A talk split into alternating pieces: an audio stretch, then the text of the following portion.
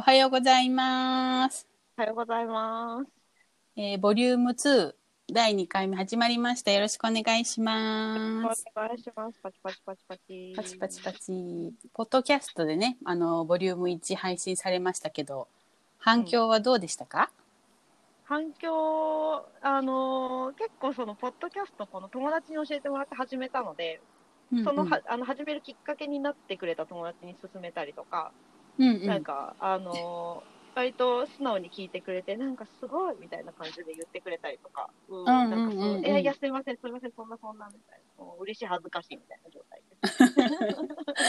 そうよね。なんか、ポッドキャストで配信始めましたっていうと、なんかすごい、おー、すごって聞こえるけど、でも実際はこうやってね、二人で喋ってる会話をただ録音して、それをこう、ネット上に上げてるだけっていう感じだから、私たちにしてみたら、ね。なんか、ただの、ただの、あの、二人だけの会話です、みたいな感じでね。そうですね。なんかこのアンカーっていうね、アプリがこう9つのプラットフォームに勝手に上げてくれるんですよね。だから、うんうん Apple Podcast とか Spotify で聞けるよっていうと、なんかちょっとすごい感じします。そうそうそう。なんかちょっとこう、プロフェッショナル感が乗っかっちゃうっていうか、でも内容はそんなんじゃないから、いや、そんなんじゃないんだけど、みたいな、ちょっと差がね、あるけどね。そう。いや、なんか、あれですよ、見てると、あの、日本から聞いてくれてる人たちは、まあなんかこう、知り合いがいるようなところからアクセスしてくれてるっぽい情報がね、なんかうん見れるんですけど、うん、あとね、アメリカのうん、テキサスと、うん、えっ、と、ワシントン、うん、あとシンガポール、うん、あとね、スイスが、うん、うん、う昨日、ん、一昨日あたり入りましたね。うん、うん。スイスの人なんて、え、あ、日本、日本人か？日本人だったらわかるけど、もうなんか英語です、英語圏ですらないみたいな。いや、実はそのスイスは、私の友達です。お 実はあのこの間私誕生日だったんですけどそのうん年に1回お誕生日でこう一緒に私あの大学生の時にイギリスに留学しててでその一緒に留学した友達がスイスにお嫁に行ってしまって今スイスで子育てしながらバリバリ働いてるんですけどで1年に1回お互いのお誕生日だけこう連絡を取り合うんですね今ね。それで、あの、久しぶり私の誕生日におめでとうって言って連絡が来て、で、近況、最近どうよって来たから、近況報告で、本当にあの、こう、録音したばっかりだったから、あ、そういうポッドキャストの配信始めるんだよ、なんて、ポロって言ったら、え、ぜひ聞きたいってな。で、それをリンクを送ったら、聞いてくれたらしくて、そう、それであの、この、どこの国で聞かれたかっていうのがちゃんとこう出るからね。その国をこう、朝ちゃんに聞いてたら、スイスが出てきたよって言うから、それ、友達じゃんと思って。そうすごい、ちゃんと、これ意外と正確なんですね、だから。そうね。だから、アメリカは、アメリカはなんかそのポッドキャストがすごい、日本とは全然違くて、すごくこう、市民権を得ているっていうか、みんな気軽に聞いてるものなんですよね。なんかそういう意味では、アメリカのリスナーが多いのもなんか納得できるけど、こう、うんスイスって出るとなんかちょっとこう、箔がつくじゃないけど、おーってなるよね。ね、英語圏だからね。ね、そうそう。でもそれ私の友達なんです。蓋を開けるとはドイツ語圏だけど、あの、アメリカはね、その、なんかやっぱ、ポッドキャスト英語圏が強いねって話をしてて。うんうんだか。らなんかアメリカはそうだろうなと。今でも聞いてる人はね、日本人とか日本語がだいぶわかる人だよね、これ。うんうん。だから、そう。もしかしたら、その、日本人の方で海外に住んでて、こう、ポッドキャストとかラジオは日本語聞いてるとか、日本語がちょっと恋しいみたいな人が、こう聞いてるか、もしくは日本語を勉強してる海外国の人ね、皆さんいっぱい世界中にいらっしゃるから、日本語の勉強のために聞いてる恐れもあるなっていう。うんうんうん。超日常会話。そう、超、超とか、私たちのこのダメダメな日本語で勉強してくださって、うん、こんなので勉強して大丈夫かな心配でうん心配でたまります。まあでも、英語の勉強もそうだけど、いろんな人のちょっと癖のある英語とか聞いとくとね、勉強になったりとかするのかな？わかんないけど。え、どう、どうでした？内容とか感想とか聞きました？あ、そう。なんか私がちょっと気になったのは、あの、大体のことは分かったんだけども、こう、専門用語がちょっとちらっと、さらっと出てきたりとかすると、うん。ちょっと内容についていけなくなるっていう話がちょっとあったんですけど、うん。ボリューム1でね、その窒素固定と炭素固定の話をちょっとちらっとしたじゃないですか。で、その時に、んその、まあ一応内容聞いてもらうと、あの、こう説明しているのはわかるんだけど、なんかこう、窒素固定とは？みたいな感じで丁寧には説明してないので、ちょっと伝わらなかったとこがあったのかななんてちょっと思ったりしてますけど、うんうんう。なんか、たどうだろうね。やっぱ炭素固定かな。あのー一番分かりづらかったのは。そう私の電波が悪くて、なんかそうんうんの炭素固定の「た」が聞こえてなかったりとか、なんか結構いろいろ不具合というかね、あの不手際はあったんだけど、今日聞こえてるといいですね、ちゃんとね。本当だね。ね。でそうだからちょっとあの私たちそんな炭素固定の専門家でもないのに不損ではございますがちょっと振り返っていこうかって話をねそうそしてたんだよね。あのいや本当はあれですよねあの第2回の企画会議では企画会議の企画おしゃべりでう。は、そう。うん、企画おしゃべりではその第2回目は、うんあの本物の木っていうんう。うんキーワードが出てきてたじゃないですか。そうそうそう。第1回目かの0回とかでも出てきてうたけど、んうん。でそこに対してやっぱりその、まあ、ほみんなが指してる本物の木多分違う私と佳代さんでも違うしそうそうそそうだからそこのところをなんかこうじゃあ何を本物の木っていう言ってる何をして本物なのかみたいな話を掘り下げたら多分話30分じゃ終わんないくらい話せるねって言ってたんだけど、うんうんでもまあちょっとその前にせっかく反響でもうあったことだしう。うん。感想いただいたし炭素固定の話しときましょうか、うんうんうん。そうそ。うう直前にうん。先ほど決めました。そう。なんかやっぱり、私にとってはすごくこう、あの、新しい価値観をもらえた大切なキーワードなので、こう流さないで、ちゃんとあの、私みたいに全然知らない人にも、へえ、そんなのがあるんだぐらいな感じでもいいから、ちょっとこう、理解してもらえたら嬉しいなと思うので、もう一度こう、触れておきたいなっていうのはちょっとありますね。そうですうんね。うん。こうまあ、炭素固定って、うん。でもまああのすごい化学式の話までなるとあれなんですけど、うん。えっ、と木材にしたときうに、ん。ざっくりわかりやすく言うと木材にしたときに、うん。その木材の重さの半分が炭素なんですって、うんうん。だからその木が木としてある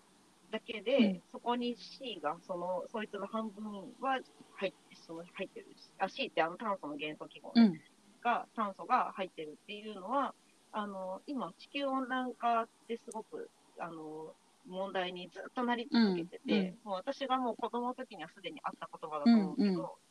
なんかそれを温室効果ガスを地球温暖化を促進する地球え、えー、と温室効果ガスの代名詞、一番代表する、一番あの有名なのが二酸化炭うん素うんうん。っ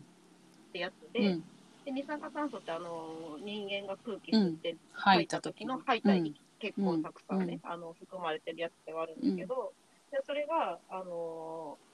えっと木を、えっと燃やしたりとか、まあ、あとは産業でねあの石油燃やしたりすることで、なんかその地球がほっとけばこれくらいのペースで増えていくっていうペースをかなり上回って増やしているので、なんか急激な気候変動を招き、とあそうそう温まりやすいんですよ。うんうん。あのお日様の光に当てた時のうんうん温まりやすさっていうのが、あの二酸化炭素はすごいあの優秀というか、保温力抜群で、だからあいつらがいるとあったかくうんなるんですよ、うん。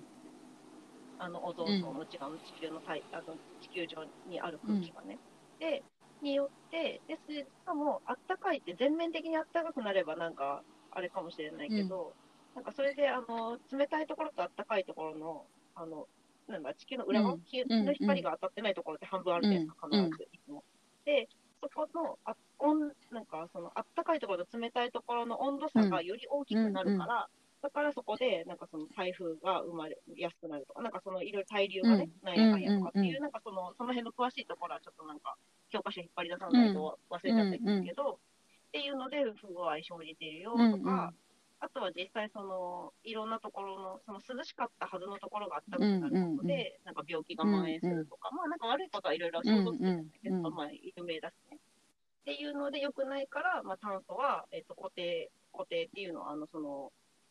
まあ、固体として、空気じゃなくて固体としてあることが大事だっていうふうに言われていて、でそれをあの促進しやすいのは、えっと、空気から二酸化炭素を取り入れて酸素を出すっていう仕事をしてるのは植物だから、うんうん。だからその植物でを使って、えっと、炭素を固定していくのが一番効率いいんじゃないっていうふうに、うんうんうん。まあ、思っていると、まあ、あと排出しないっていうことも大事なんだけど、うんうん。うんというのが、まあ、ざっうんくり。うん炭素固定大事だよねっていう話の、はい。なんかそういう意味でその植物があの二酸化炭素を吸って酸素を放出してくれるっていう意味ではあの森を絶やしちゃいけないとかそういうこともありますよね。植物が。うん、あのまあそれがまただから人々はみんな伐採すべきじゃないっていうことにつながっていっちゃうんだけどね。でもね、それもポイントで、えっとね、あのー植物って、えっと、なんだろう、人間で言うと、何歳ぐらいかわかんないけど、えっと、若者の時、赤ちゃんから大人になる過程では、えっと、酸素をいっぱい出すんですよ。いっぱい光合成です。まあ、光合成っていうのを植物はして、えっ、と、あの光、太陽の光を受けて、中でエネルギー変換して、酸素を、えーあ、酸、えー二酸化炭素を吸って、えっ、と、酸素を出すっていうことをしてるんだけど、だけどそれが、あの、一番こう、活発にできるのが、その成長していく時で、うんうん。で、大人になると、大人になってだんだんこう、お年寄りになっていくにつれて、だんだんね、こあの、あいつら呼吸をしてて、うん。私たちと同じ。呼吸の量が増えてくるんですよ。じゃあ人間になってっちゃうわけね 年を取るとともにあのその人間になっちゃう本当になっちゃうわけじゃないけどその酸素を吸って二酸化炭素を出すっていう呼吸を人間と同じようにし始めちゃうってことね年を取ると。あえっとね、ずっとしてるんだけど、その割合がどんどん大きくなってって、ああそうかそうかそうか。で、なんか二酸化そう二酸化炭素の吸収効率が悪くうなるんうんうん。んですよね。どんどんうんそう。だからあの成長した、まあ、ある程度成でそれは木の種類によって違うんだけど、その成長しきっててこれから呼吸が増えていくねって分かってる木はあのうん。切ってうん。使って、でそれはあの木の状態あの木製品の何らかの形にして使いつつ、そのそっちに新しい若い木を植えてあげるっていうことでね。またその酸素があのより出されて、二酸化炭素がより吸収されるっていう環境を保っておけるっていうのあの大きい木は切って、えっと、新しい木を植えましょうっていうふうにみんな言うのね、国境系の人は。なるほどね。そうすると全体の酸二酸化炭素と酸素のバランスが保ちやすいですもんね。うんその方が。あ、そうそうそう。へそうより生産量が増えると。その話超貴重じゃないですか。そう、この話超貴重で、で、これくらい、これ、そんなに専門的な話じゃなくて、大きくなると酸素、酸素あんま吸わなくなるんだ、うんみたいな。っていうのって別にそう大した話じゃないんで、みんな知ってるくらいの話かなと思っているんだけど。まあ、朝ちゃん言ってましたもんね。ボリューム1とか0.5でも、もっと言えばいいのにって一言ポロってね。なんかみんながこうちょっとね一般的に知らなすぎるっていうか言わなすぎるっていうか、なんかもうちょっとこう普通に知ってていいことなのになっていうところですよね、まさにね。うん。うん。なんかね、先日、その、なんだろう、林業大学校っていうところのコースを受けてきたんですけど、えっと、そこの講義を聞いてて思ったのは、なんかすごく専門的な話は、ふん。ふん。って聞くんだけど、でもこれはみんな知ってていいんじゃないかなっていうこともなんか含まれていて、で、なんかそれ聞きながら素朴に、なんか、なんだろう、例えば、い何歳になったら選挙権あるとか、なんかそういう、何歳になったら立候補できるとか、政治の話とか、投票行こうよとか、あと税金の話とか、あとお金のこと、なんかそのお金は貯めた方がいいとか、なんかその投資するとこういうことになるよとか、そういうなんかお金の話とか、政治の話とか、ちょっとでも知らないと教養ないやつみたいになるじゃないですか。そうだから知らないって言えないけど、なんか別に木のこのこのくらいのこともそれと同じくらいのところにこう格上げされる。ああ。でもそれは本当にあの食べ物でもすごい。私はもう何かと全部食べ物に 話を持っていっちゃうんだけども、なんか、例えば、あの、お茶清涼飲料水もそうだし、なんかこう、体に良くて害のない麦茶みたいな緑茶とかを、お茶でさえも、このひっくり返して原材料を見ると、ビタミン C って書いてあるの見たことないですか？あうんうん。あれ、ビタミン C ってあれ何だと思います？あの、そうそうそう、酸化防止剤なの。だけど、それビタミン C って書かれると、なんかその、風邪ひかないようにビタミン C 取りなさいのビタミン C に感じるじゃないですか。。だから、うんある人は、あ、うんビタミン C 入れてあるんだ、なんかご親切にどうも、みたいな感じで、これ飲めばビタミン C 取れるって言って、その、まさか悪者だとは思わずに、何の疑いもなく、なんなら体にいいじゃんぐらいな感じで、みんな、あの、ごくごく飲んでるっていうのがあって、それを、はいそれはいがビタミン C ってそのみんなが思っている体にいい栄養素のあのサプリで取るようなビタミン C ではなくて、体に良くない、取らない方がいい酸化防止剤なんだよっていうことを知らないことが、今、朝ちゃんが言ったことにまさに当てはまって、その選挙権がないとかなんとかっていうのを知ってると、なんか教養がなくてダメね、みたいな感じになる知識と同じレベルに持ってってほしいっていうか、え、ビタミン C が酸化防止剤って知らないの？もうくれてるね。ダメだよ。勉強不足だよ。何やってんの？みたいな。大人として失格みたいなぐらいになってもらいたいってすごく思う。なんかこう、あまりにも、ね特にやっぱうん海外の話とか聞くと、特に日本が本当にひどくて、そういうのがすごく遅れてて、その、海外では絶対にこんなの入れるなんてありえないっていうものが普通に駄菓子とか日本のあのそこら辺で売られてるものには入っててでそれをなんか誰も、まあ、知らないからなん知らないからそれを悪いって評価するっていうところにもいかないだけの話なんだけどもやっぱそれって無知って怖いなっていうことにつながるけど知らないからこそそれがダメなんだってことも分からずに何の疑いもなく日本って安全だよね安心だよねって言って日本で売られてるものは大丈夫って言ってみんなこう信じきって買って食べてるじゃないですか。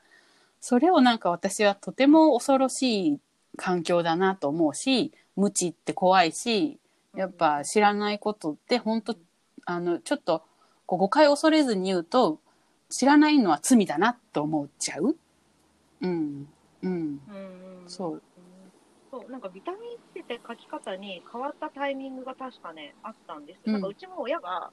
割そうとそうよね。のそう。ちゃんとその結構。食べ物とか買うときには後ろのこのうんうん。成分表を見て買うっていうのを当たり前にこううん。やってて、で私もそれを多分もう物心つく前というか、なんか、お買い物とかついてくるじゃないですか。で、なんか多分欲しい、なんかあの、なんか駄菓子とか、なんかスーパーうんでこれ欲しいみたいに言ったときに、うちは後ろちゃんと見てって言われて、あ、これが入ってるからダメみたいなこと言われてたから、素晴らしい教育けど、で、その防止剤が、で、なんかある、いやいやいやいやね、うん、そうに感謝でございますけど。で、それで、そうそう。で、その、なんかね、ある時から酸化防止剤、カッコビタミン C ねだったで、それがそう最そうそう近ビタミン C だけになってる気がするの。で、ビタミン C は、別にビタミン C 自体が悪くはないと思うんですよ、うんうん成分としてはね。だから、なんか何、何由来みたいな。そうそうそう、うん、天然由来じゃないってことだねてそれねそう、だから例えば、あの、まあ、どこどこ産のレモンとかまで知らなくてもいいけど、例えば本当にただレモン水入れてるだけのやつとかもありそうだし、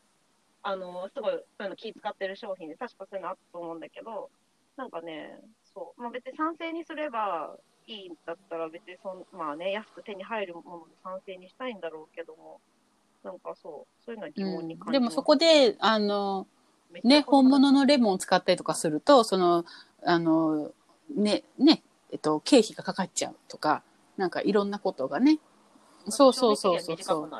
うん。そういう意味でなんかそのいろんな企業が使ってるビタミン C っていうものは多分すごく人工的に作られたゆえに安価でとてもこう企業の利益にはすごく都合のいいものなんだろうなっていうのはすごい想像つくけれども、まあ、ちょっと食べ物の話ねちょっと脱線しちゃったけどでもそういうのつながるなっていうのはいつもいろんな話を聞いてて思います。うん、うんうんうん。いや、本当に。え、その、かよさんの、その、炭素固定で盛り上がった時の、あの、いなんかこう、さっき確認しとこうよみたいな話してたじゃないですか。うんうんなんかあれですか、たあの、確認的には大丈夫そうですね。なんかすごい、そう、私はその前回、あの、ボリューム1で、はい、また新しくこう知れてよかったって思えたのはやっぱ、た、立ち木？立ち枯れか。うん。うんううんん。あの話が、その、あ、それのもやっぱ、その、こう、枯れていって分解されていくことで炭素が放出されちゃうから、だったらその枯れる前にちゃんと伐採して木製品にして固定しておくっていうことが大事なんだっていうのも、なんかまたプラスして知れたので、そういう、そうか、その分解されて放出していくっていうことなんだっていうのも、ほんとふむふむふむでした。うんそう、なんか分解っていうのも、なんかその、なんか、あの、た食べ物が傷んだりするのもそうだけど、あれって、うんうん。細菌とかがあの分う解、んうん。あの分解していくっていうか、うんまあ、あのうんご飯食べるっていう、うん。あのやつらも生きてるからっていうので分解されていくんだけど、でその細菌があのうん。菌類とかね、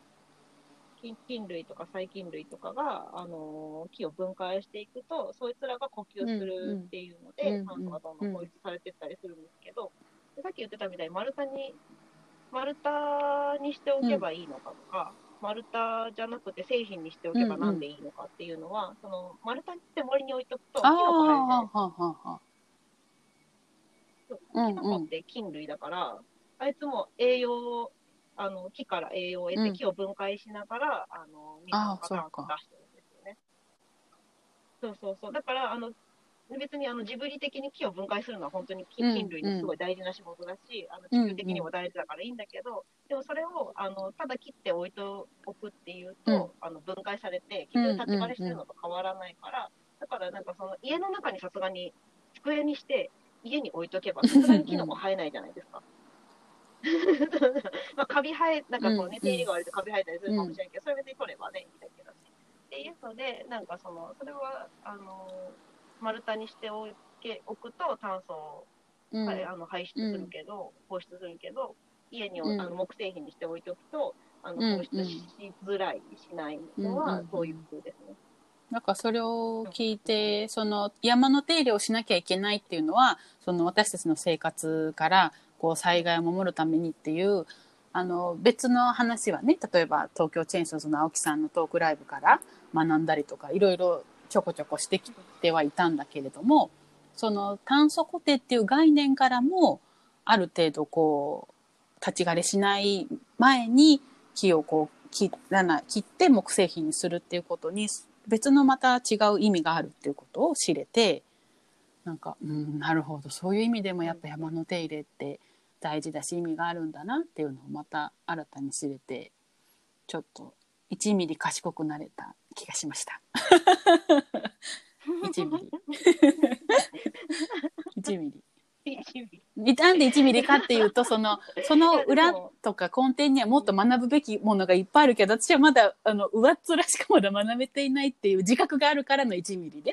そう。うん、でもそれ言われると私もそんなに確認家でもないし申し訳ないんだけど、まあ、でもそうあのやっぱ山の手入れまで話をねそうそうそうそう広げしたいね。あのなんかそのなんであの山の山のこと山のことってなんで言ってるかって、うんやっぱ結局私たちのねあの日常生活でなんか水害にあって、なんかあのまああのう私たちはね、うんうんうん東京の山のこと考えてるから多摩川が結構重要な一応してみてるけど、だから二子玉川でなんかあのうんうん。氾濫してしまったとか、逆にあれくらいで、まあ、あの日被害に遭った人たちはすごいしんどい思いしたと思うけど、あれくらいで済んだっていう、その治水とか、うん。なんかそういうこと、なんかその山がこういかにこう川うん。川周りの環境というか、そのまあ全体的なこ全体的なお水のコントロール、その大地がどこもお水のコントロールしてるかみたいな話をもうぜひぜひ、その、あさちゃんが今までやってきた里山活動のこととかも、ぜひ聞きたいし、なんか、やっぱりうんうんうん知らないことって本当に多いんだなっていうのをつくづく痛感 しますし、うん。もう好奇心は止ま止まりません。うん。何でも知りたいみたいな性格なので。うん、そうそう、本当にね。知らないこと知れるのって楽しいですよね。そう。だから、そういう知らないこと知るのが大好きで好奇心旺盛な人はね、このラジオを聞いて、その好奇心を くすぶってくれたらいいなと願うばかりですけどね。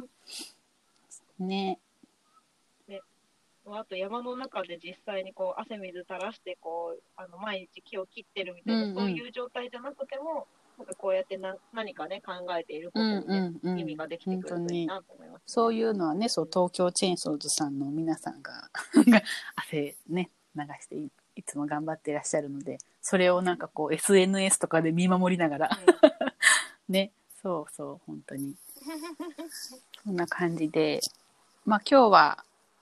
あれですねうん、こういう窒素固定の話をちょっと気持ち復習しながら。で、本当はまああの、本物の木のね、話をしたいなって思ってたんですけど、それはまた次回、ボリューム3ですかね。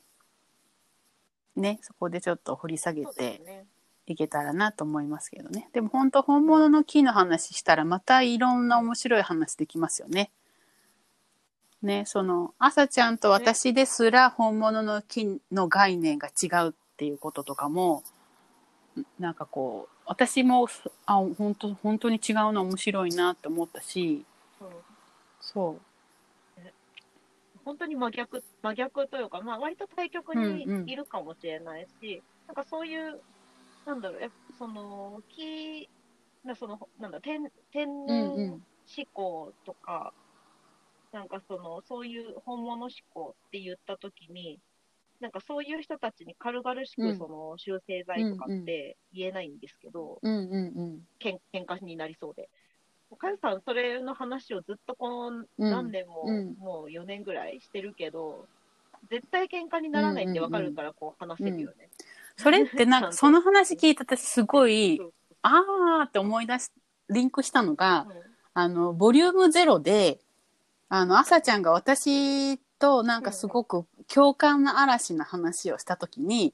私がすごく、こう、朝ちゃんの、この、あの、こう、薬とかの、こう、日常生活に取り入れていることに対して何にも批判せずに、こう、全肯定してくれたのがすごい嬉しかったみたいなエピソード話したじゃないですか。その話と全く同じことですよね。うん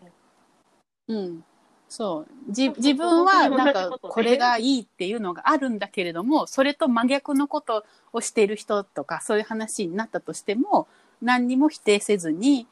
肯定的にあの同じ目線で話ができるっていうのがすごく朝ちゃんにとっては感動的だったってことですよね。あそうそうだしそうするとなんか私もやっぱり知らないこととかなんかこうなんでそう考えてるのかなっていうのが自分で直感的にあの分かんないこととかうん。を考えてる人とかっていう人がなんでそういうふうに考えに至ったのうんうんかっていうのはすごく興味があって。だから、なんかこう意見が対立するとすごい楽しくなってきて、わかるえなんでなんでとかって聞いちゃうんだけど、まあ、大抵、うん大抵ではないかな。大抵ではないけど、うんうんうんうんまあちょいちょい怒らせるわけよ。なんかその責められてると感じたりとかさ、なんかその、うんうんうん。喧嘩をかけられてると感じる人も中にはいて、でも別に私はその、その思考プロセスを知りたくて、で、なんか、ああ、そういう流れで考えるとそうなるのか、うんうんうんなるほどってなりたいだけなんでだけど、そうそうそう。そう、なんかね、そこは気をつけなきゃなと思いつつ、そういうことの話せる、対立してること、対立してる意見でも話せる人を見つけるとあでも今の話聞いて思ったけど、その、どうしてそういう思考に至ったかっていうプロセス自体に興味があるっていうのが私がまさしく同じだから、興味あるポイントが同じだから、そのうん自分が信じてる信念が違ったとしても、そのプロセス重視で話をできて対立に至らないのかもしれないね。うんううん。私も本当そのプロセスにすっごい興味がどんな人にでもあって、だからもう私、もう本当に無意識で人間観察をしちゃうんだけども、だから街中とか人混みとか行ったりとかすると、もう無意識に人間観察しちゃって、なんかすっごい奇抜な、なんかこう、顔中ピアスだらけとか、もう、わーってタトゥー入れてる人とかいるとするじゃない？そうするともう、めっちちゃ、そう、めっちゃ観察しちゃうし、ん、なんでなんでって思うよね。本当にいつもぐっと我慢してるんだけど、許されるなら話しかけたいのよ。話しかけて、うん、どうしてそのピアスを入れるようになったか、ね、どうしてタトゥーを入れるようになったかそのプロセスを超聞きたいのね。どんな幼少期、幼少時代を過ごしてきたのかとか、何がきっかけなのかとか、で、実際にそうそうそう。で、その実際にそのピアスとタトゥー入れてみて、今何を思うかとか、そういうこととかもめっちゃ聞きたいのね。そう。で、その子たちにはその子たちなりの、あの、こう、いける、いけてないっていうのがあるはずだから、どういうピアス、タトゥーがいけてて、どんなのがいけてないのかみたいなのとかも、なんか聞いてみたいし、なんかほんといつもそれはね、葛藤話しかけないように自分を抑えなきゃいけないっていう葛藤。うん、あんまり、そうそう、それにもしなんかの、うぜえな、このクソババアみたいな感じで、なんかこう、危害を加えられちゃうことは、なきにしもあらずじゃない？なんか、なんだ、うねえ、うっとうしいな、みたいな感じ。うん、そうな、そう、常にこう、平和的に人とコミュニケーション取りたい私にとっては、その、あちゃんとお話できるかどうかわからない人にはやっぱりね声をかけるのは控えておこうっていう感じで そうそう。そうです、ね、そんな感じで